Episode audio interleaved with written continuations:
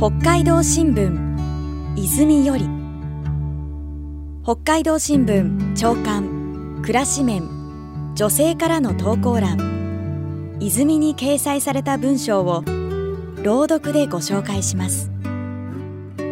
にせんにじゅうさんねんにがつにじゅうはちにちに掲載、札幌市中央区岩本めぐみよんじゅうはっさいパートミニジ。この春、息子が小学校を卒業する。ろくねんかん通った児童館ともお別れだ。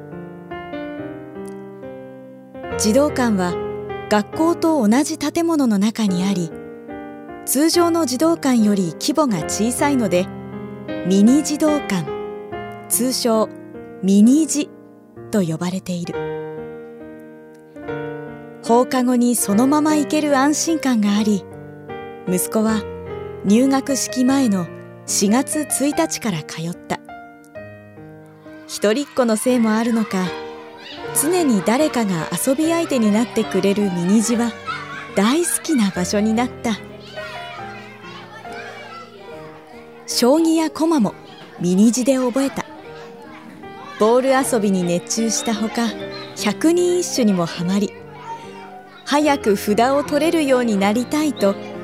リサイクルショップで木札を買って練習もした。ハロウィンやクリスマスのパーティー、ハンバーガーを作って食べたり、生け花をしたり、タイルで写真立てを作ったり、